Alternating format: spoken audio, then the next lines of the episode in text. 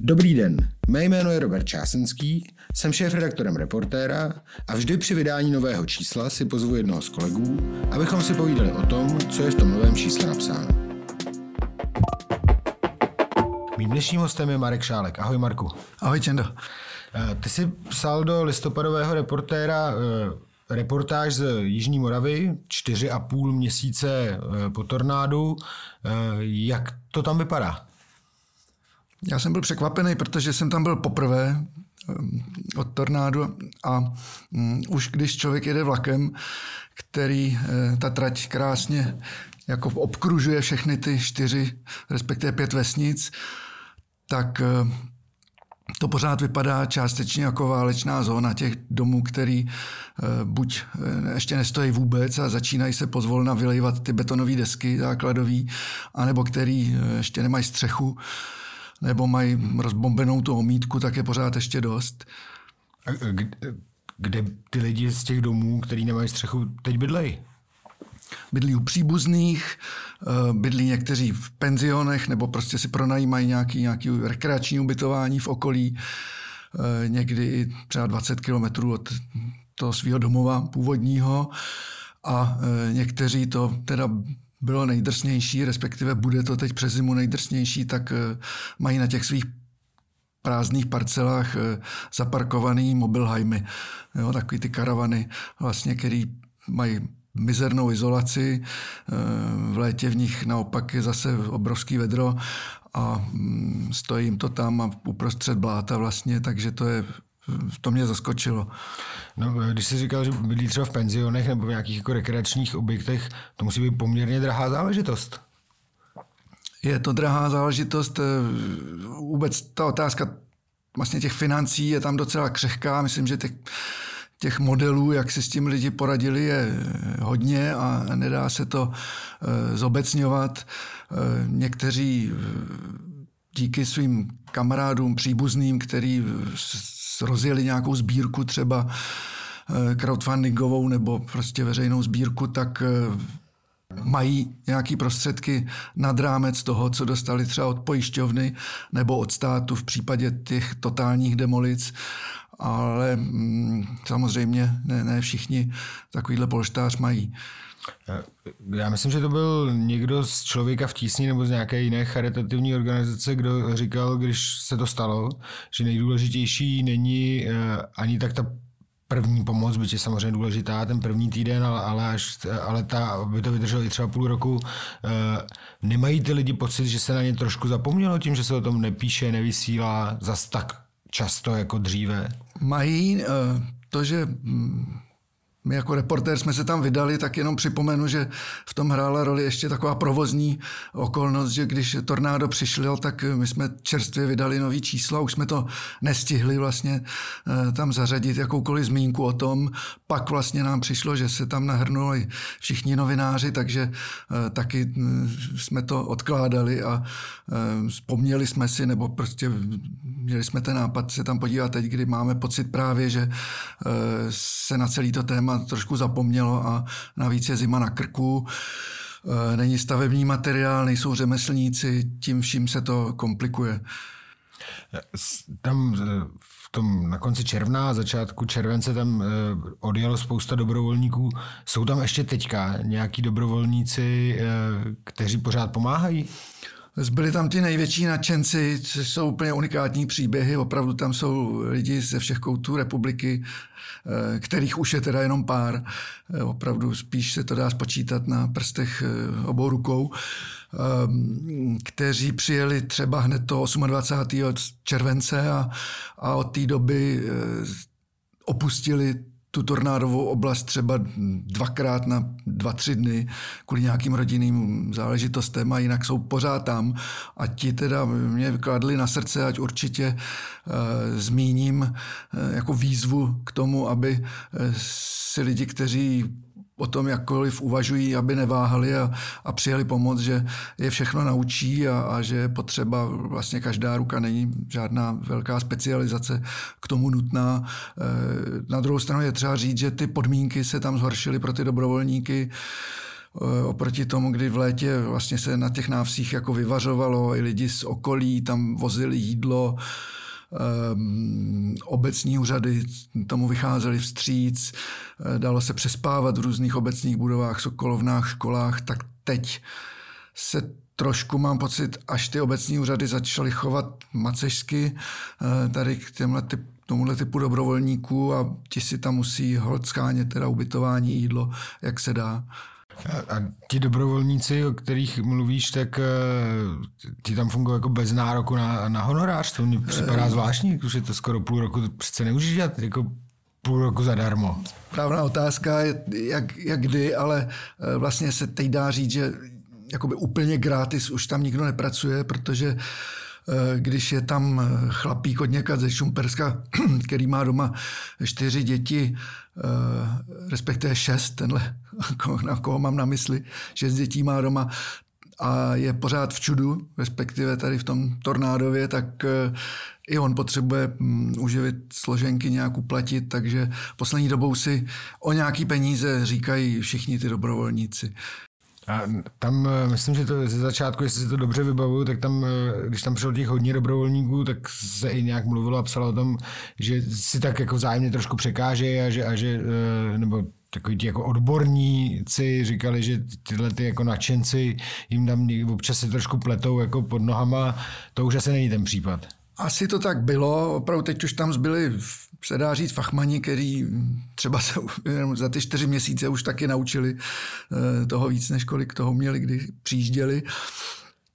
Mm, ale je fakt, že eh, někdy ty dobrovolníci tam způsobili, nechci říct nějakou paseku, ale zkrátka to byly, toho nadšení bylo víc než nějakých dovedností, takže někdy je potřeba pro, po nich eh, vlastně některé věci předělávat. Když tam pak přijedou opravdoví jako profíci, tak, eh, tak často eh, říkají, hm, kdo vám to dělal, teď je to spackaný. Kdo vám to zbastlil. Jo, takže někdy se, ano, se musí i ty střechy částečně třeba přelaťovávat nebo něco, protože, jak říkám, někdy se to úplně nepovedlo. Byl tam, teď jsi tam byl vlastně před pár týdny. Byl tam nějaký příběh některých z těch postižených rodin, který tě třeba osobně jako opravdu chytil za srdce? Já můžu říct, že mě nejvíc chytil za srdce příběh ředitelky mateřské školky, což eh, ne, ne, nesouvisí úplně s nějakou mm, drastickou škodou nebo s dobrovolničením, ale mm, energická ženská, která pochopila hned týden po tornádu, že v září chce dostat ty malé děti do školky, do jejich školky v jejich vesnici Stůj co stůj a mm, obětovala tomu celý prázdniny, celý léto, eh, dokázala jako neuvěřitelně zbláznit spoustu lidí, firem eh, a povedlo se jí, že za ty dva měsíce školku, která opravdu byla, jak když tam projde eh, válečná fronta, tak dala do takového stavu, že 1. září tam ty děti mohly nastoupit, což vůbec není samozřejmost tady v té oblasti. Eh, z některých těch vsí i ty maličký děti, sotva tříletý, prostě jezdí někam autobusem, eh, harcují se třeba 15 kilometrů do školek, takže to byl úplně mimořádný výkon a na mě to teda udělal velký dojem. Já jsem tu reportáž eh, samozřejmě čet, protože mám tu výhodu, že můžu si číst materiály z reportéra trošku dřív než, než eh, čtenáři. A mě tam u té, školky zaujalo, že e, nějaká asociace golfových hřiším udělala trávník. To, to byl jako hezký Je to tak a to ještě taková hezká mikrohistorka, protože do těch vsí, zvlášť z kraje, opravdu volali desítky firem s různýma nabídkama, z nichž některé jako mohly sledovat i nějaký komerční zájem, takže eh, jako těm adresátům už toho šla hlava kolem, takže paní ředitelka tady školky, když jí zavolala asociace eh, golfových hřišť, tak ani neměla moc trpělivosti, protože Eh, asociace nabídla mm, nějakou snad exkurzi pro děti, nebo teď už si to přesně nevybavuju, a ona na ně v podstatě vybafla, kdybyste nám radši udělali tady trávník. když umíte ty golfové hřiště. No a No, oni řekli- firma po- pochopila slovo, dalo slovo a vlastně obrovským způsobem pomohli k tomu, že eh, školní, to hřiště té školky, kde se tráví ty děti většinou času, když není úplně zima, tak eh, je dneska, má nádherný povrch. No, takže, eh, takže mají stejný trávník jako golfisti. Golfisti tam je třeba říct, je zajímavé, že hřiště školky se zdá, jako co mohlo mít za škody, ale tam bylo nasekaných takových jako úlomků, řebíků, tašek, střepů, že vlastně bylo nepoužitelný a muselo se úplně vybagrovat a položit tam nový povrch. Tak to je jenom No, okraj. jasně, protože to by asi uh, pro, pro děti to nešlo. problém. A když jsme tak u trávníku, jo, tak, eh, a, tak eh, ty máš s trávníkem ještě jednu věc, která s reporterem tak úplně nesouvisí. A eh, je to teda fotbalový trávník. eh, Si společně, a to mi musí říct s kým, spoluzakladatel vlastně nového fotbalového klubu pražského, který se jmenuje SK Union Břevnov. Jak k tomu došlo, že jste založili fotbalový hřiště, no fotbalový klub? Na Břevnově se hrál fotbal 100 let, začínali tam třeba Pavel Horvát nebo Jan Berger, což pamat, starší generace pamatuje. A mm, před 15 lety eh, ten klub zanikl, ten tradiční, eh, nás to trápilo, eh, protože po deset let předtím zanikl ještě jeden klub, takže s důsledkem různých okolností tam najednou prostě Břevnov, tradiční čtvrť, v který eh, žije asi 20 tisíc obyvatel, což je velikost prostě slušného okresního města, který každý takový město svoje hřiště má, svůj fotbalový klub, tak Břevnováci najednou neměli kam chodit na fotbal, kam vodit děti na tréninky a mm, nás to jako štvalo dlouho, ale dost dlouho jsme zároveň o tom jenom plkali u piva. Eh, Až se před eh, rokem a půl díky vstřícnosti městské části Praha 6 radnice objevila možnost užívat eh, hřiště, který už 15 let zarůstalo trávou a už skoro vypadlo z povědomí tam vůbec břevnováku, že tam nějaký takový hřiště je. Takže došlo k takovému znovu, znovu objevení tohohle placu a my jsme mm, se chopili téhle šance a říkali jsme si, že by byla škoda eh, s- to nechat protýct mezi prsty tuhle příležitost a založili jsme nový klub, kam dneska chodí 60 dětí ne, trénovat dvakrát týdně a dělá nám to velkou radost. Chodí tam, eh, předpokládám, společně většinou asi kluci, ale, ale i nějaký holky. Velmi nás to překvapilo. Skoro třetina jsou, jsou holky a jsou, se dá říct, nevím, jestli to je korektní vůči chlapcům, že jsou mnohem zapálenější a, a vlastně i ty trenéři říkají, když už holka se dá na fotbal, tak to pak stojí za to a je radost eh, s nima trénovat. No a já, já eh, se na to, jsem nezačal o tom, o tom klubu jen tak náhodou, ale eh, zcela cíleně, protože vy teď zrovna v době, kdy vychází listopadový reportér, tak vám finišuje sbírka na vybavení pro ten klub. Je potřeba říct, že eh, za váma na rozdíl od eh, Sparty a Slávy nestojí žádný miliardářský prachy, eh, ať už z Česka nebo z Číny a že to spíš jako dobrovolnická organizace ře- břevnovských sousedů. Na co, na, na co vlastně teďka vybíráte a, a, a k čemu to bude sloužit? To hřiště nemá totiž vůbec žádný zázemí. Jo. Tím, jak se tam 15 let nehrálo, tak to, tam jsou chátrající barabizny nějaký, který bude potřeba zlikvidovat a není tam v tuhle chvíli v podstatě nic, co je běžná součást jako vybavenosti každého klubu. Takže my eh, vlastně vybíráme nebo oslovujeme příznivce, jestli by eh, stáli o to, aby ta, tradice se na břevno vrátila, takže potřebujeme pomoc úplně se základníma věcma, jako je lajnovačka, sekačka, eh, tréninkový vybavení, počínaje prostě kuželama, sítěma na brány. Vlastně všechno, eh, taková nejnákladnější teď věc je eh, stavební buňka, v který aspoň Prostě by si mohli tam dát děti baťohy a schovat se tam, kdyby byl úplný liák. Takže tím chci říct, že opravdu to hřiště, to je jenom ten trávník a prostě všechno ostatní vlastně si nějak teď musíme um, pořídit. Je potřeba říct, že eh, přestože je to klub břevnováků pro tamní děti, tak eh, příspěvky eh, nemusí být jedině jenom z Břevnova, ty můžou být klidně i ze Smíchova, ale dokonce i z Brna a z Ostravy. Myslím, že, myslím, že tam žádná hranice jako lokální stanovená není.